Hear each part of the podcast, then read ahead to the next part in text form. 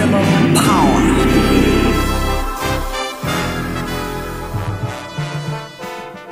Welcome to Maximum Power, the Blake 7 podcast, where this week we are off to the harvest of Kairos. I'm Pete. I'm Cole, and a man, and a human being, and a man. I'm just Peter. I'm Cy. And I'm Simon. And none of us are computers. Uh, but in now in ancient Greek, I have discovered kairos means time, or more specifically, sort of timeliness. Uh, this might be an episode that's of its time, or it might not. It asks us challenging questions like, "What is a man? What is a script? And have you ever been to a harvester before?" And just, "Oh my God, what the hell were they thinking?" is another question that pops into the mind a few times during this episode. Uh, Sai, Sai, where would you start with this Well, behemoth? I think Ben Steed has a few problems. I think he has some things that he really wants to get out of his system, and across his three scripts for Blake Seven, he really, really gets those out of his system. Because this is the first, isn't it? This, is his first, yes, first shot. His first shot at um, the battle of the sexes, about how men are superior to women in just about every single way.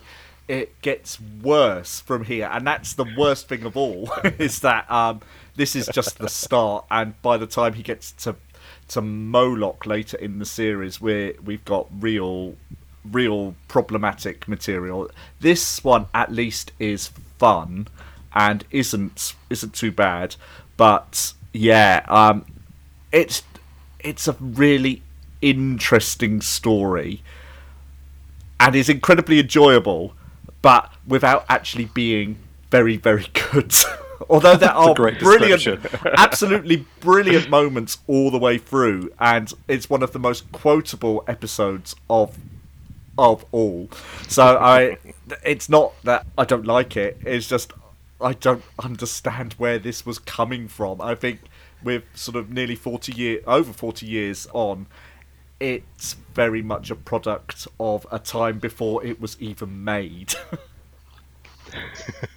I've seen one online comment saying that it, it, it, it surpasses offensiveness to deliver hilarity or something like that. Like, it's actually trying to be, is it trying to be offensive and actually doing it being so incredibly silly that, it, yeah.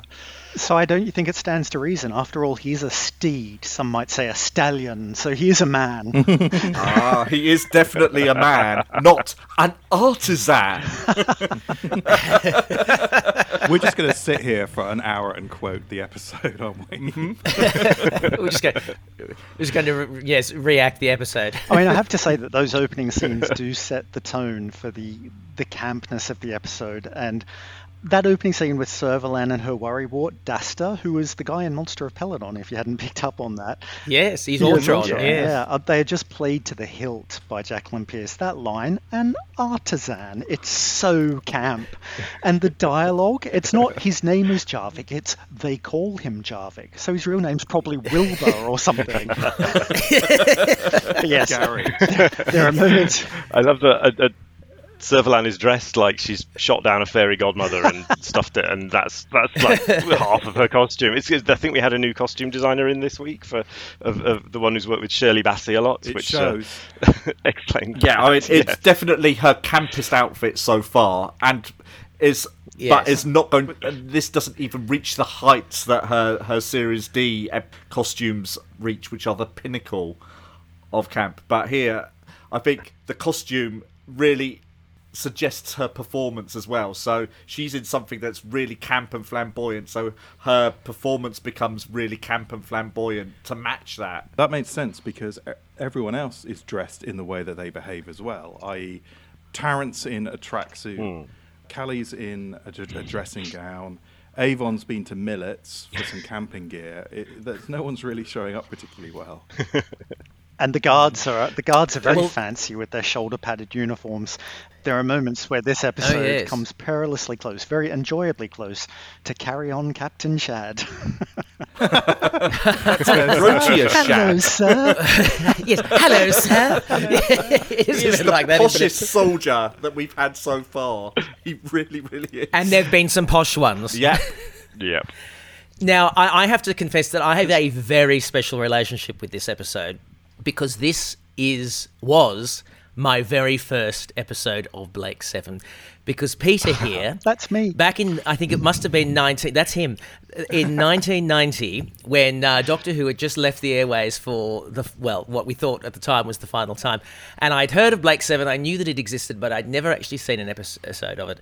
And Peter lent me, um, still quite early in our friendship, so he was lending me this very precious thing, which was a four-hour tape which contained Dawn of the Gods, Harvest of Kairos, City at the Edge of the World, and Children of Auron wisely, he had forwarded the tape through to start at Harvest of Kairos. Um, and so I sort of thought, okay. So I sat down completely alone, like he wasn't in the room. So I, I took this home and I put it on, and instantly, instantly, it, it had this incredible. I, I was I was completely swept away. It had this incredible familiarity, of course, because it all looked like you know Graham Williams era era Doctor Who. And you have to remember, at the time, this was only 10 years earlier this has gone out.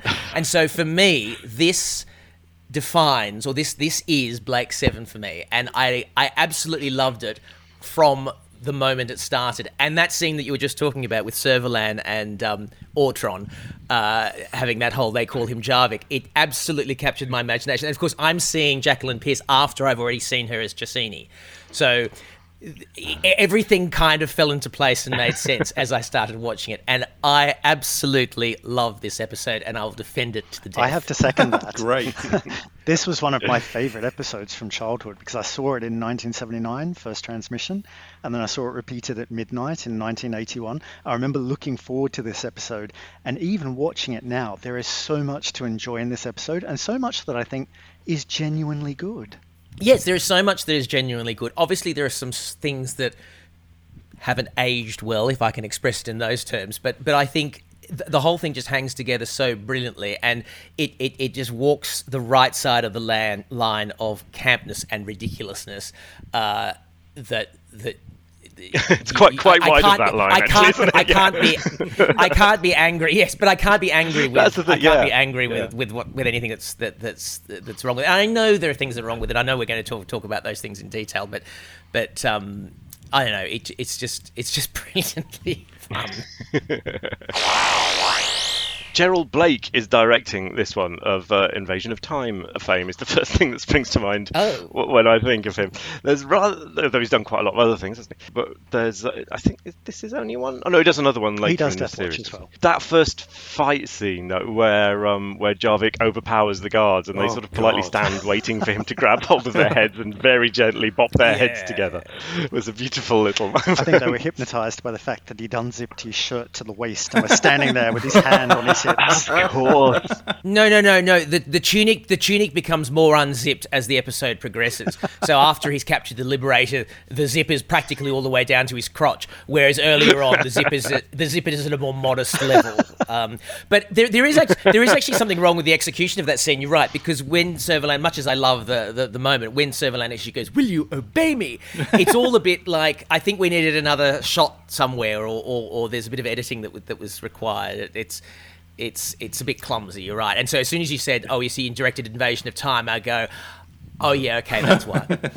But it's true. I mean, um, she's saying ta to the to her guards, "Or take take him. Will you obey me?" And yet her arms are right in the way of the guards getting anywhere near Yeah. Jarvik, as Oh, if she's right, about yes. to to uh, protect them by her sheer fabulousness. yes, I will shield you. song. I will shield you from this madman. Yeah. But if Dudley Simpson had fed in the opening bars of um, uh, Big Spender at that precise moment, she could have just burst into it and it would have been absolutely fitting. Not a tonal shift at all. I mean, we absolutely will talk about the problems with this episode because they are legion, but there is more nuance to it than you think at first glance. So that scene where Servalan is completely unafraid of Jarvik when he's holding a gun on her and a guard's been knocked down like bowling pins, um, she never cedes her authority to him. Never. And she's always in control.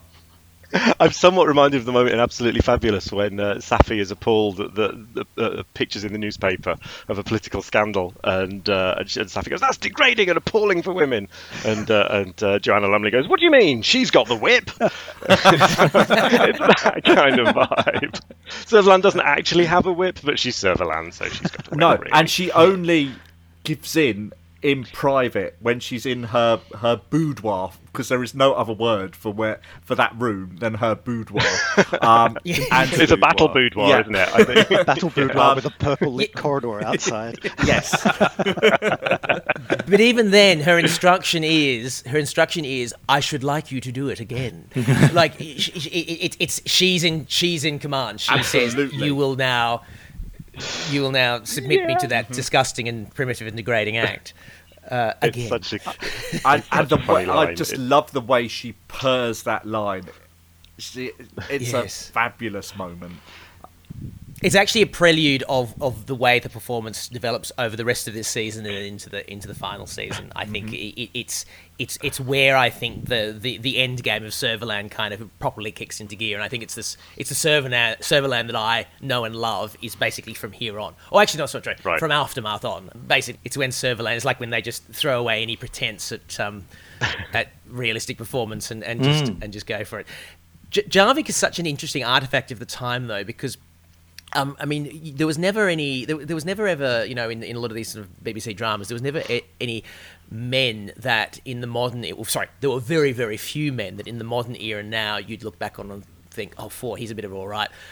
They've always got this kind of weird, heavy, quite heavy features and and quite quite unattractive. I mean, they're obviously what like a sort of a straight producer in the 1970s thought was an attractive man. They didn't actually ask someone who might actually find him attractive because Yeah. this guy actually has done um, uh, those sorts of roles. Like he, he's, I mean, I know he goes on to be Valgard in, in Terminus, and he's obviously let himself go um, in the few years in the intervening few years. But he's kind of playing heartthrobby type things in Emmerdale, isn't he? Is, is that right? Yeah, that's right. Yeah, he was he was Frazer Hines' brother in Emmerdale for uh, Oh. for a year or two, um, uh, in in the early seventies. Yeah, so he was Yeah. he was a, he was a housewife's favourite, I suppose, would be the sort of thing that would be Oh, written on his yuck. CV. Uh, when that's the phrase they used. well, that, that that's what I think when I look at him. I just go, oh yuck! Like like it's it's just completely the antithesis of what I'd consider to be an, a, an attractive man. Mm. But i it's that thing that like he doesn't like the computers. Like he, he's skeptical of that. It's that it's it's not hippie. Hippie's not the right right word because of course it, it, it's post hippie and he's, he's in no way hippie. But it's like that back to basics, back to the caveman. Like you know, it's that luddite sort of thing of, of, of we, we shun technology and, and technology is for wimps and for for nerds and, Mm. and, and all that. And I'm a real man because I know how to I know how to beat people up with my fists, if you know what I mean, um, Yeah. rather than Uh, hide behind all their magical technology and, and pretty guns and so on, and and sparkly uniforms. Yeah, and, and, and he has the respect of the men as soon as he speaks to, like I said, his very his very posh person who uh, pilot. Who's Hello, actually an sir. friend of his. I do remember how, how much I enjoyed fagging for you. Um, uh, that may, maybe that needs no. Oh, actually, we'll come to that later because there's a. Whole, it occurred to me you could do an interesting parallel of her repressed, dis, Servalan's repressed, dysfunctional le- relationship with Travis.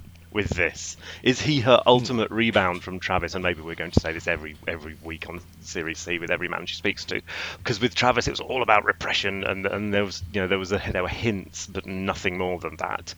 And she was always too contemptuous of him to to ever really, uh, despite their, their their shared fetish interest in terms of their clothing, perhaps. But is this like the the completely the antithesis of Travis as an, as a different type of henchman?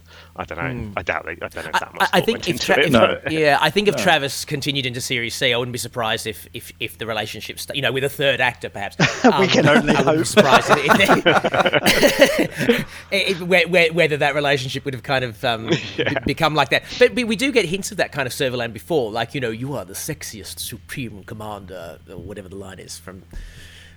Whatever the episode is, you know. So, so Simon, are you talking we, of we have seen that. We have from seen Weapon? this side of. No, I'm talking about Max from Carnell from Weapon. Got it. Carnell from Web.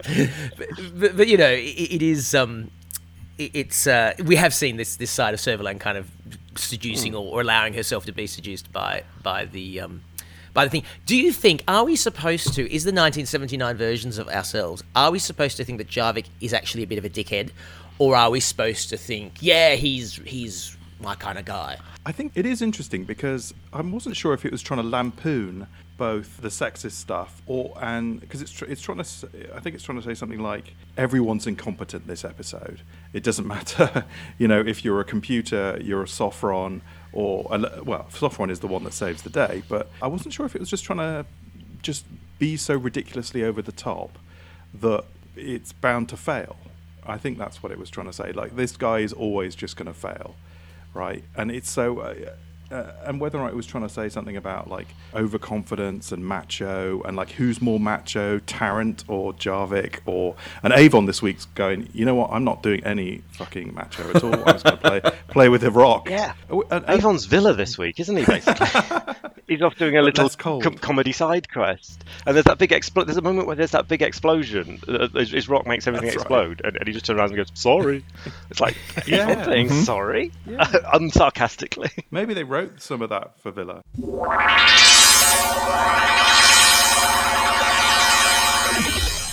Going back to my previous point about this being my first Blake Seven episode, this is therefore my first opportunity to see Avon.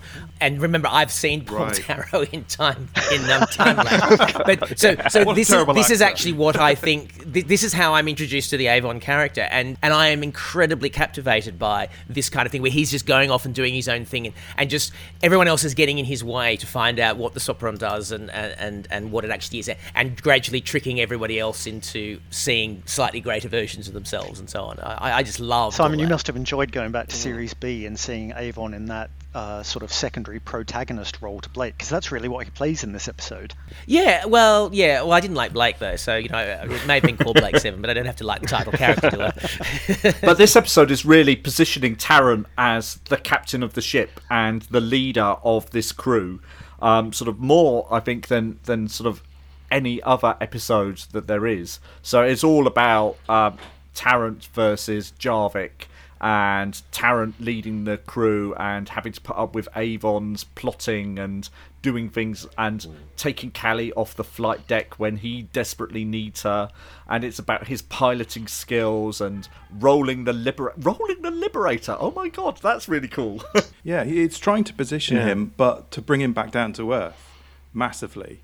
You know, because he's it's like overconfident, and it's like, oh, what could possibly be hidden in these like sheds they bought from B and Q and painted yellow that These Avon six has foot to high rolling you- things on wheels. Wait, what do they do? What, what right? When so this is not interesting, but it's obsessing me. When they when they beam into that room where they all are with the wheelie thing. Well, so so uh, Tarrant beams in first, says it's all clear. Then he just opens the door and everyone else walks in. They're on the freighter at this point, I guess, and then they just wheel the things out. So I guess I'm trying to imagine them wheeling those things on coasters up that little jangly uh, corridor that they've got to the Liberator, up that, that hose pipe, which is basically why didn't they just beam the whole mall over? But you can't. you Why can't didn't they freight. check them first? God. There was a lot. I sat, I wrote that down, and then bloody Jarvik says at the end. Did you know Jarvik Yeah. very briefly while he's having his post Criticises the script. Straws? drink, he very specific. Of course, Tarrant would be too arrogant to check what was in those boxes.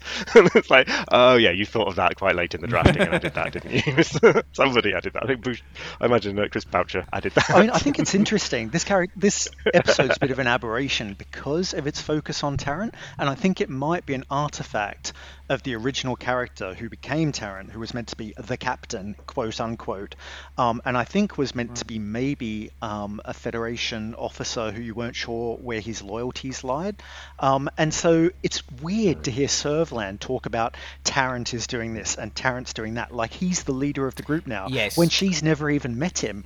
And later on, she says they are his crew, whereas you would just automatically think that she would assume Avon was in command now. Well, exactly. Considering Hmm. where they've been at the start of the season with the battle of wills between Avon and Servalan in Aftermath, this feels very, very odd that they get that single little exchange on the flight deck, and that's it. Paul Darrow is standing at the back of the crew, which is really, really unusual. He's usually front and centre at this stage.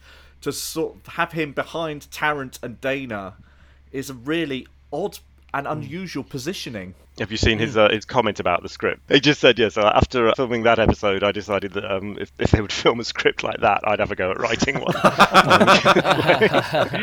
By which he means it was a script which Avon It is not an Avon episode, is it? By any- Oh, is this not infamously the episode where Jan Chappell decided she wasn't going to come back if there was going to be a fourth season? There's a moment That's where right. she first sees the Kairopan insect on location, and you can just see her face, and she just cannot disguise her absolute, di- almost disgust at having to act against this thing. And I think that's the moment It's a where bit she thinks, unfortunate, isn't it? I've, "I've had enough. I've had enough of this shit. I can't do this." It's like that early Simpsons episode where is it Ralph Wiggum gets the gets the Valentine's card or doesn't get a Valentine's card, and you see his heart break and just his face just goes. "Ah." Needed the freeze frame on Jan Chappell, and there's the moment she decided to leave. Yes, yeah. we can find. But the isn't but isn't the frame. Kairopan thing so cute when it kind of bends over and sort of eats the little piece of Kairopan that um, Dayna's thrown at the feet? It sort of goes a little munchy, a munchy noise. yes, a little Yeah. munchy. and it's just the way it wobbles off on location and wobbles off Yeah, back yes, to its yeah. nest. It's lovely, but you can understand the, Yeah. the But cast just Jane- being oh. Yeah. Well, when Dayna So- has so- to stand there screaming because she's got a bit of cobweb on her foot, Mm-hmm. and it's like, Yes, exactly. "Help, someone save me! It's ten feet away from me, and and, and Yeah. he just runs up to her and grabs hold of her, and just moves her two feet to the left. Like, oh, thank you. Yeah, it's not a good Yeah. episode for female But- characters.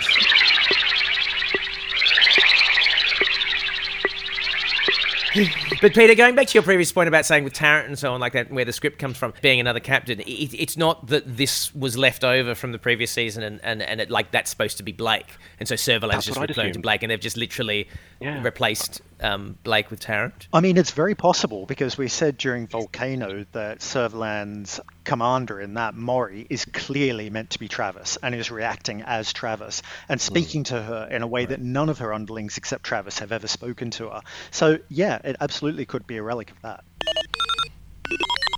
I don't know if it's probably already been covered, but in previous episodes, but that Stephen Pacey is a lot younger than the peop everyone else they were looking at to play Tarrant. Uh, like he's only 22, and so I think Is he really? the- the- yeah, Yeah, yeah. The, it- the, something, yeah. The script was written with him and Jarvik having been old schoolmates, or old, you know, that, that's how it's sort of talked about. But as as Jarvik's a good 10 years older than him at least. At least. When I first saw this on, on video in the 90s, I just thought they've obviously just gone through the script and crossed out Blake and put in Tarrant. I didn't realise that it had this other period of its development where it would have been a, a different sort of older character who was more captainy in, in, in his aspect, which makes a lot of that make a lot more sense. But it can also be that sort of thing where it's just lazy, like they've just decided that Tarrant's going to be the captain, and so that's just how the script's written. And, and the fact that hmm. there's been no episode yet where Servalan has met Tarrant, it kind of doesn't matter. I mean, that, that's kind of the way television worked back then, and, and that's certainly the way I was watching it. I mean, we, having seen this first, but then then seeing it subsequently in the in the broader context, it, it didn't seem to really bother me. I just thought, oh well, that's just the, the definition of how things are. It's weird because I think there's a missed opportunity there because one of the problematic things about the episode is that it weirdly pictures Servalan as buttoned up and rigid, like um, she's lost her practicality and her perspective through command, which we haven't really seen before. And I think it might have been interrogated better with the relationship between Jarvik and Tarrant like that. So you're looking at the point of difference being that Tarrant had become reliant too much on computers rather than his instinct and that, and would learn the lesson by the end of the episode to rely on his instincts more. That seems like a more natural interrogation of that. Yeah, yeah. There's one thing I really, really like about this episode, and it's just kind of dawned on me, is that the Sopron thing is quite clever. That its um, defense mechanism as a life form is making anyone around it think uh, that it's more powerful than it is, like Aurak and the the Liberator crew when they think it's like Herculaneum and you know go faster stripes and everything. I think that there's some good ideas in there here and there, but it's just so it's just so off-putting with just like how lame Jarvik's death is and and like all these surplus laborers are just hanging around in a grass field. Uh, it, you know, it, it's Yeah, I know what you mean. And the the rock, Avon's pet rock subplot could have been much bigger. Like, it's nice and subtle. yeah, that's the thing. I guess they backgrounded it deliberately, so you weren't sat there thinking all the way through. Oh, I bet he's going to do something with Yeah, that rock at yeah. the end because they're trying to distract you from the fact that he obviously is. Otherwise, why would it be there? But a nice bit of dystopian dread feeling of those guys being left behind. You know, Servalan uh, giving giving the order to abandon them all because they're heavier. Yes, That's a you little will abandon foreshadowing of the future, labourers. Yes. Had Thatcher started closing the coal mines at that point? Because it feels like it feels like Not quite. Possibly, yes. What No, year? okay. What year is it? This is 1980, so it's still quite Yeah, early in not. her reign of Yeah, terror. Yeah. The, the guard who gets his comeuppance. It's clever because Yeah. like you, you, you really the, the guard who's gloating at them and then gets left behind. Sort of, g- g- I don't know. It's like at least at least Yes. one of the people who had a horrible death actually deserved it. I wish Dayna had shot um, Jarvik though. I think it's pathetic with the guard just going, "Oh shit, it went off in my hand." yes. Yeah. You know, it's Yeah. like Ja-. Da- Dayna really should have had. and- So it's like I am sick of this. This guy's been pissing me off for the last twenty minutes. You know, of this episode, I'm going to shoot him in the head or something. But it, Yeah. it just seems like such a lame.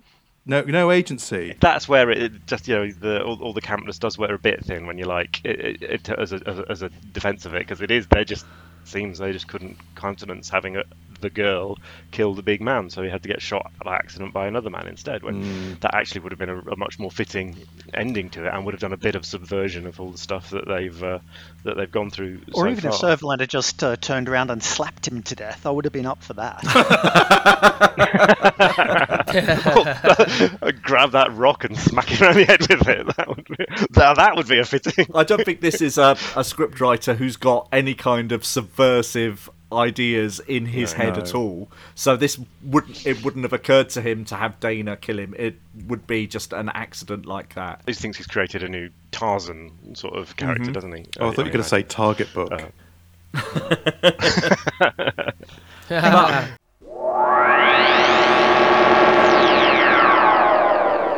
I mean, how fabulous is it though to have Servalan on the Liberator for the very first time? yeah, yeah, it's easy to forget. yeah. 'Cause- Yeah, and commenting on uh, teleporting. Or she say something like, not "A not unpleasant way to travel"? I mean, those scenes with her outwitting the crew, I think, are series high points where uh, Yeah, where oh, she outwits sure. them with Zen. It's amazing. And we talk about Ben Steed and how he's obviously a man's man, but how does a man's man write dialogue this camp? Servalan teleports aboard, and the first thing she says to Cally is, Ah, Cally, how lovely to see you again. it's off the scale. It is. This also this episode also has an interesting uh, place in Blake Seven history, as being the episode that was the first to inspire uh, what what. Uh, science fiction uh, erotica connoisseurs refer to as slash fiction to be published about Blake Seven. Just a few weeks after this episode was broadcast, a, a fanzine published a story called License, which um, went in, in in a very apparently uh, non-explicit way, but nevertheless made it clear uh, the, the backstory of Jarvik and the, the the young cadet who stole his heart, uh, Del Tarrant, uh, and that it wrote uh, it wrote. Oh, I wish everybody's faces could be, could be screen. It's okay, we are recording. yeah, yeah. Uh, I'll, I'll, I'll share a link to it. It's there on the internet behind lots of content warnings, but then you get to it and it actually says non-explicit. Non-explicit. But yeah, so the, the, the first Blake Blake Seven slash fiction to be written was about those two, and uh, and apparently Tarrant turned him against men forever, and made him, I, I mean, made, or made him the man that he is. I, I don't know. I haven't actually had time to read it. I, I think this is a very different kind of content. I mean, I, I Yes. might have bought it if it was Jarvik and Captain Shad. Hello, sir. Well, Stop doing that. We want to read your. We want you to write that fanfic now. The Adventures of Space Captain Shad. Fifty Shads of Grey. No, um, Carry on, Captain Shad. sorry. I do think that the heist elements in this are really well done. Um, each side's plotting and counter-plotting and backup plans. It's very entertaining. And I think that moment, there is a lot going on. And There's a it lot feels going like on, it should yeah. actually be quite consequential. It's not as consequential as it should be with Servalan first getting her hands on the Liberator and that, because, like we said from of uh, Voice from the Past last year, the tone is very slightly misplaced in its campness for the gravity of the events that's going on. But having said that, that moment where the Kairopan cylinders open up and the guards come out and you just see the Liberator moving off into space is terribly gripping. And it's quite interesting that we don't actually see the crew being overpowered. It- It's just happened between scenes. Yeah, and I think Joe Blake is very good with some economical things in his directing. Like when when we never see the shuttle on the ground, we see the, the shot fr- from behind the ladder of the cat of the of the cast climbing up the, the crew climbing aboard it. He's got some tricks of the trade there, and, and allows some things to be done off screen to save money, I guess. Yeah. Yeah.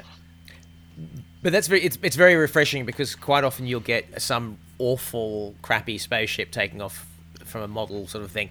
Um, and we avoid all that by just by as you said shooting it from the other way. And yes, it does look a bit bizarre because we do just get this green field with this very wobbly fence in it, and there's there- there's nothing much beyond that. But it, it's it's a kind of the equivalent of them saying there are thousands of them out there. It's the same kind of principle. We don't need to see a rubbish creation of that. We can, and so we don't get we don't get a crappy fight scene. We don't get a crappy fight scene where they're being overpowered and liberated. Towards the end of the episode, happened. we will get Sorry, the crappy model shot uh, the thing lifting off Kairos and floating through space. So we do get that as well. One of the things that I found interesting in this episode, and it's not something I'd picked up on before, is when Tarrant says there is no Federation anymore. Is there something that I've missed, or something that is this just a scripting problem? Maybe it's an, an early draft of an early idea for for the season, but this is something that have I have I missed something? Or is it just Servalan is trying to get all her power back, and every week she's using up her guard captains who then get killed off, and she's trying desperately to put the Empire together, and then manages this by rumours of death when she's obviously completely back in control. I mean, you get the impression that the Federation from Series A and Series B no longer exists. It's now kind of Servalan's personal fiefdom. And so she mm-hmm. spends a lot of Series C with things like Children of Auron, thinking, you know, if, if we're going to get back on our feet, we have to have these planets which were neutral before. But it's not really until Series D, when they have the Pylene 50 program, sorry, spoilers, that it actually starts to expand and become a Federation again. Mm-hmm. Yeah, that's a good point. And we've lost references we often used to get to her saying things like, you know, as I have argued for years, and there's this stuff in mm-hmm. the past she's had this bureaucracy to deal with that she was concerned about, and we're, we're not we're not getting that anymore, hmm. are we? That little Apollo space capsule, it's bigger on the inside, isn't it? It is.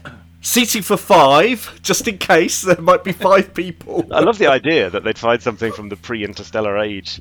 Uh, And there's a there's a nice callback in there where they just they t- turn to Vila and say, "Yeah, open the roof. Uh, you're good at opening things," because he did that a few In Countdown, yeah. That's the one, yeah. It's a ni- nice little uh, touch for him. We don't need to go into that. He'll, he's just dealt with that off screen. We're not actually going to build a hatch in the roof of this abandoned military base in Hart. Of course it was bigger on the inside. Weren't you paying attention? It's bigger and more powerful than the Liberator. Oh, of course. It's merely my perception. I imagine that the, in, in the script they might have hoped to have an image of the magnificent ship appearing on in Servalan's mind's eye Right. on the screen. Although, surely what's being shown on the screen is what Zen thinks it is. That's where you get layers, isn't it? We're not. No, that's just the visual image, which is which is contrary to 37, the That's other it, 37 Yes, scanning it's addressed, isn't it? Yeah, it is addressed. things. Yeah.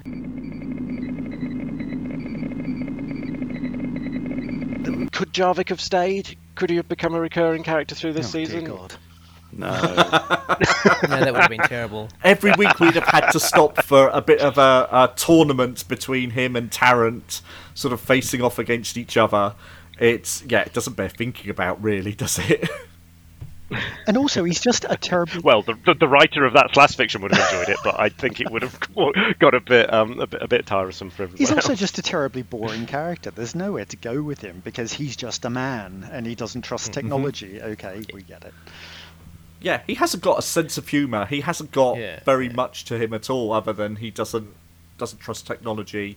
He likes men.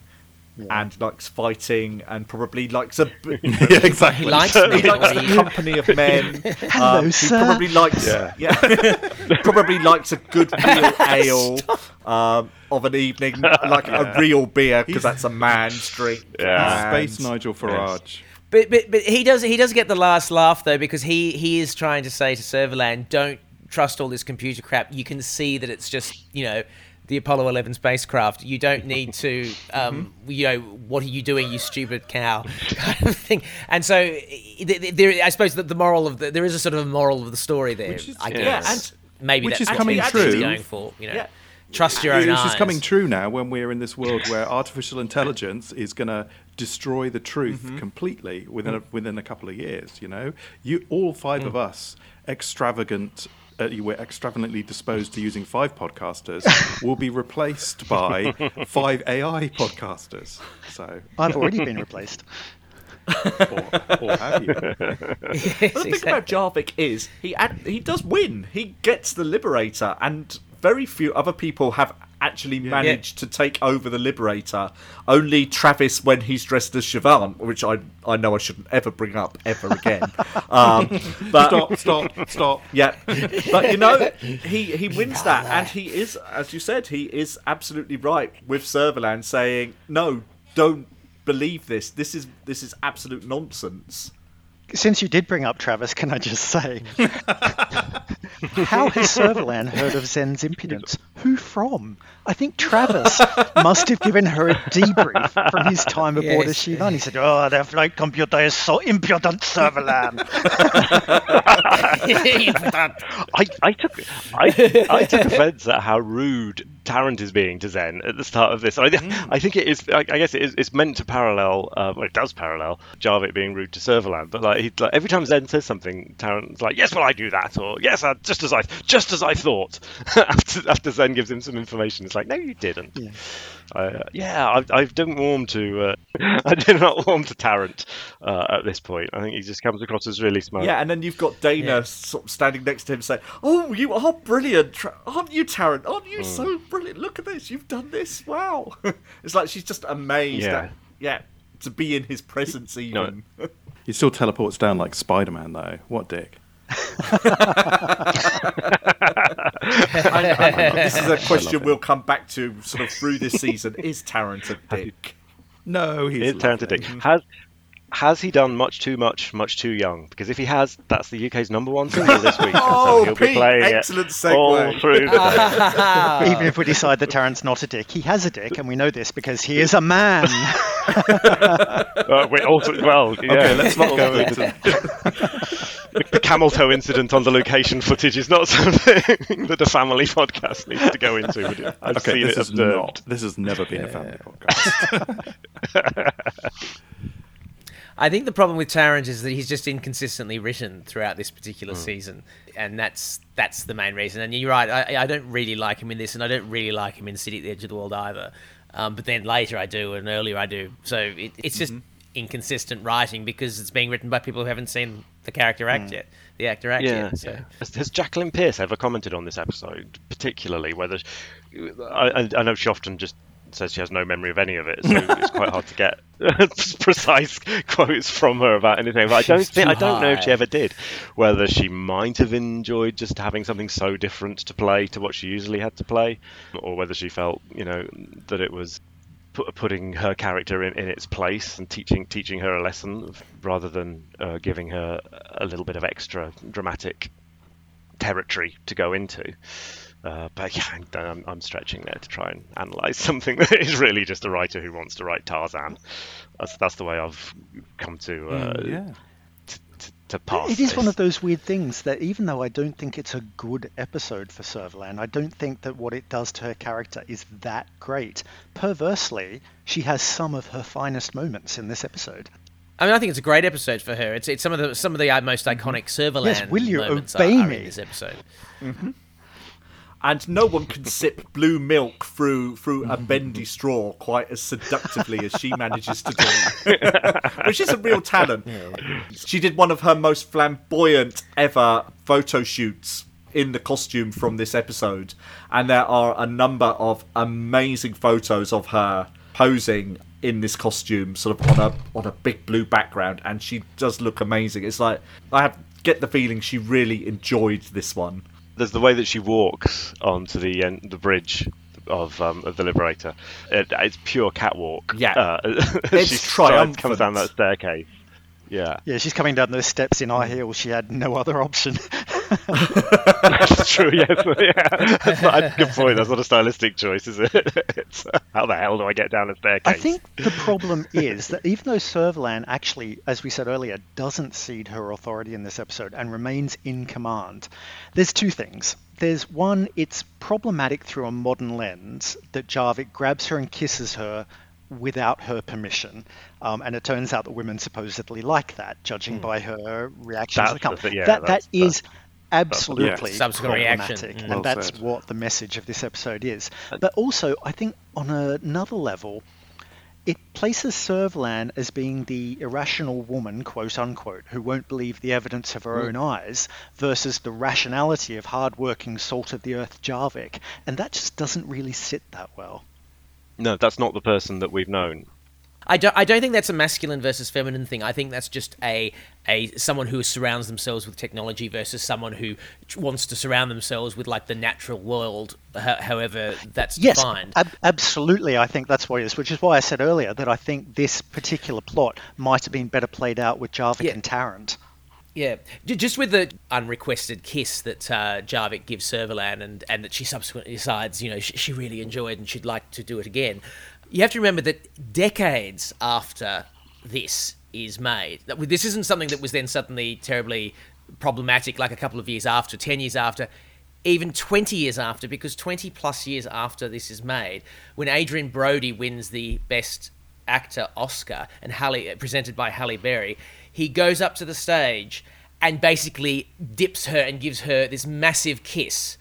Uh, now, which she on the lips for for, an ex- for an extended period of time. Now, that's I don't know what year that is. That's 2001 or two or something something like that. Either way, it's it's, it's more than 20 years ago now, but it's also more, more than 20 years since then. And that was just seen as something that was acceptable and fun because the, the following year, Adrien Brody, when he's then presenting the next year's Best Actress Oscar, he then, before he says, and the winner is, he then gets a little What? mouth freshener thing and goes in, in his mouth as if he's about to kiss the the winner of the Best Actress. This is something that was just considered normal and funny.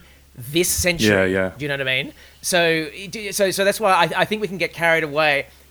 A bit. I know. I think this would have got criticism in 1980, though. There would be. it- you're right. People were still getting away oh, with Oh, it. pro- pro- almost certainly. But just yeah, I know what you mean though. Yeah, but, but people Yeah. would still get away with it. I- The I- tide had yeah. not yet turned. Yeah, yeah. but there was certainly. But it's also interesting what you say there, Pete, about criticism from the time, because this was the episode that Clive James infamously reviewed, um, and he Oh, he absolutely lambasts it as worthless. Everything except for the fact that it has a quote unquote statuesque knockout in it.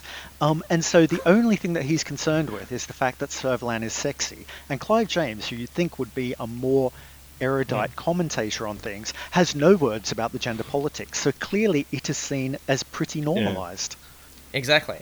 It's just it's just like I mean there were there were yes prime minister or yes minister episodes about where, where, where there's kind of a sort of a not anti-feminist per se but where there's kind of they're, they're, they're taking the Mickey out of the, the feminist character and it, it's it's it's just it's just the quite a typical storyline of that era and uh, I, I, Well- as you were saying before Peter about the sort of the campness of the script it just it just sort of it, it almost doesn't go together that you've got this um this this man's man saying that you know men are this and, and and I'm going to kiss you because I because you woman you are beautiful, and then overlay all that with all this kind of bizarre camp dialogue. It, it's it's an interesting juxtaposition. Yeah. And it's, it, and it's the kind of thing you'd get in Barbara Cartland books, which I, I know from very small, a very Yeah. small uh, insight into that world because I once bought a huge box of them for a pound, and uh, I gave them to all my mates at Valentine's Day.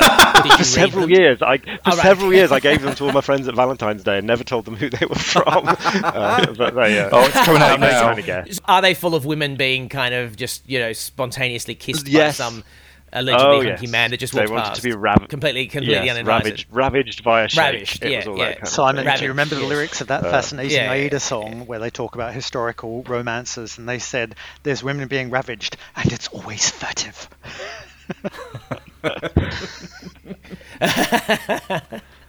Yeah. It was like the Benny Hill. I mean, you know, Benny Hill doing all those kind of, you know, titty, you know, tits and bums Mm. sort of thing, you know, and, and basically women just being casually groped um, in, in all of these um, programs, and and it's funny that they are, Yeah. you know. And in fact, you even hear, you even hear stories about the actors making fun of the women and groping them and, and flashing them and all that kind of the rest of it, you know, as part of the. That was just normal. It was terrible. Isn't nasty.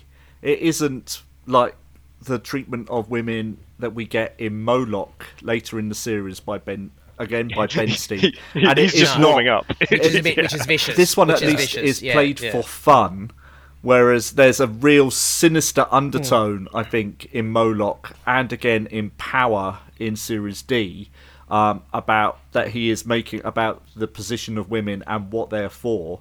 This one at least has Servalan standing up for herself and not taking it until she is ready to take it and she's got some power and some agency. Yes. On whereas terms. characters Yeah. like um, Chesil in, in Moloch have nothing, nothing at all, other than a tight denim catsuit. Yeah, and the opportunity to be given to their men. Yeah. yeah, exactly. So, you know, he he gets worse. Uh, I think, which is is is a big problem. Well, that- that's what- as Pete said. This that's- is just him warming up. yeah, it's like the opposite of the trial of a Time Lord. is, your, is, is your defense do you improve? No, my defense is it gets much, much worse in the future. exactly. The women are not helpless in this episode. They're not. Um, I mean, Cally and Dayna are not particularly well written, but they do have some agency, and I think this is lost in his later scripts. I wonder how much of that is also the, the way it's performed as well. Uh, I wonder, and there's just no room for that in the, in those other those later two scripts too, Mm, could be. or either. I should No, I was just going to say, I mean, I mostly Peter. agree with what Si is saying there. And I think because this is so camp, this episode, there is also room for that redemptive reading of the fact that this is a piss take of masculinity. But actually, the thing that I find Yeah. uh, the most difficult to take about this episode, regardless of the gender politics, that you can make that it's a legacy of the time. It doesn't particularly affect my enjoyment of the episode. I think there's several moments where the female characters are roughly manhandled, and I don't like to see that. So No. Jarvik picks up Servalan, throws her onto the let's say bed, and then grips her by the throat before telling her to shut up, which is mm-hmm. not pleasant at all. And there are other moments, like when Tarrant goes to find Cally in the quarters with Avon, and he physically pulls her away from here from mm. Avon and pushes her out the door. And you know, the less said about Dayna versus Jarvik, yeah. the best. but yeah, and I think that moment with Cally could be on the Liberator could be as much of it. Everyone, right? Obviously, there's the moment where she's confronted with the prop, but I think in terms of her character, if I'd been on a show for, for that, you know, nearly three years, and you're you're now just the woman who gets shoved aside so that two men can have Absolutely. an argument, who wants that for a career? yeah, I find that much more Yeah. difficult to watch than kind of the idea of the gender politics. And the over the shoulder bit is deliberately take it into absolute farce by doing that sort of caveman move.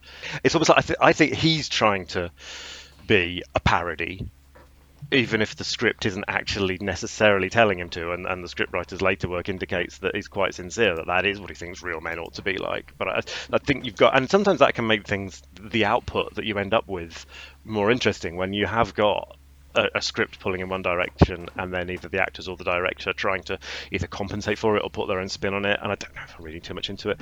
But the, but that over the shoulder moment was like something from a Captain Caveman cartoon. It, it, it, is but then it's followed by the most horrible bit which is his hand on her throat uh, which is again did they even think about it or did they just say that's what it says in the script let's do it or did they uh, did they try to put some layers into it it's hard to uh, hard, hard, hard to dis- dissect I mean, are they are they still doing that thing? Yeah, are they still do they uh, do they do that thing like the way Doctor Who was shot, where you have you know a week at Acton or whatever the hell it is, rehearsing it mm-hmm. all, and then they go into the studio on Friday night and Yeah. and, and do it. So uh, th- those are the sorts of things that are. I mean, look, maybe that's the sort of thing that's developed in the rehearsal room, and then, or maybe it's just the kind of thing that when they actually get on the set in the studio, and there's this couch there, and he goes, "Oh, I could do this," and and we, we do that during the camera rehearsal, and and that kind of sticks. It, it'd be interesting to know the origin of that because if it has been built up and developed over the course of that week to be then filmed on the Friday night or whatever it is, it, it, it, it is odd that no one has thought that there's anything wrong with that. But as I said before, it, it's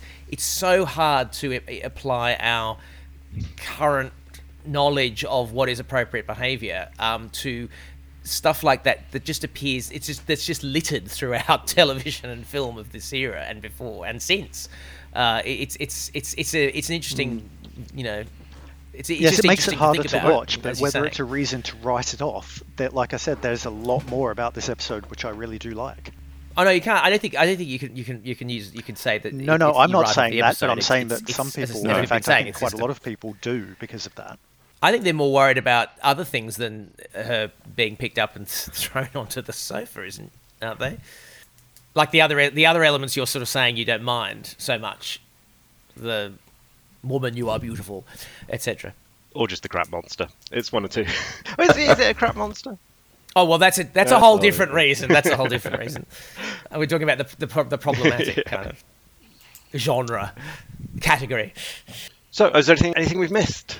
I I was just going to say one more thing about the, the, the Jarvik ju- juxtaposing him with um, Avon. He, he is, especially with Avon carrying on about the Sopron and all that sort of stuff and, and being the computer guy, Jarvik is the anti Avon.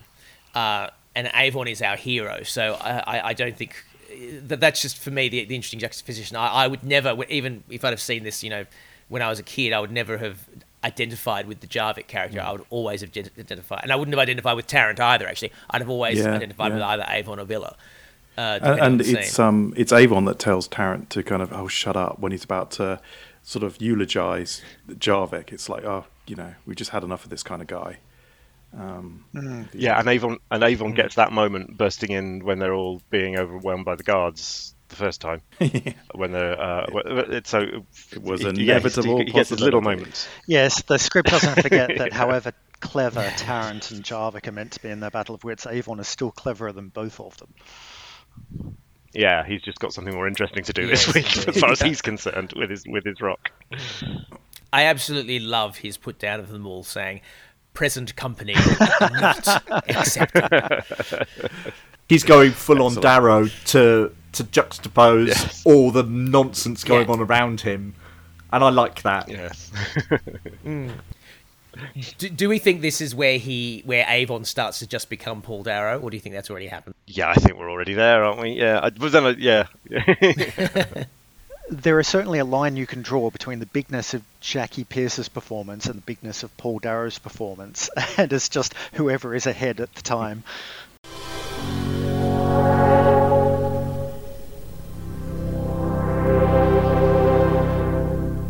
Thank you for listening to, as, as five guys deal with sexism we can. um, other opinions and possibly more insightful ones are available, but we're just here to talk about what we want to see. And yes, it's interesting that none of the none of the female members of our posse uh, signed up to do this episode. Well, I don't know Una wants Una something. wants to do power because she said that that's what made her a feminist. So we're in for a treat. Fantastic. Oh my and god! she's seen uh, Yes. she's seen all the notes that the BBC I think sent Ben Steed back when she went to Caversham. So that's going to be interesting. Oh, of course. Oh, wow. Yeah, she's had access to the. Uh, Ooh, so she knows about the episode we could have got as well as the episode we did get. Let's That's see. going to be very interesting. Can I be indeed. controversial and say that Oh I think God. Power is absolutely Ben Steed's best script? Okay, we're going to I get think you just you earned yourself a that place on that episode, Peter. You just yes. I, I I was about to say i- i- if uh, if Power made Una a, a feminist uh, and this episode made me a Blake Seven fan, what does it say? I- I'd say the thing we can take away from that is Moloch didn't make anyone anything. That is what I Anything, reasoned yes. you would say. Awesome. So thank you for listening to our degrading and primitive podcast. We should like you to do it again. Good night. Bye. Bye bye. Goodbye, sir.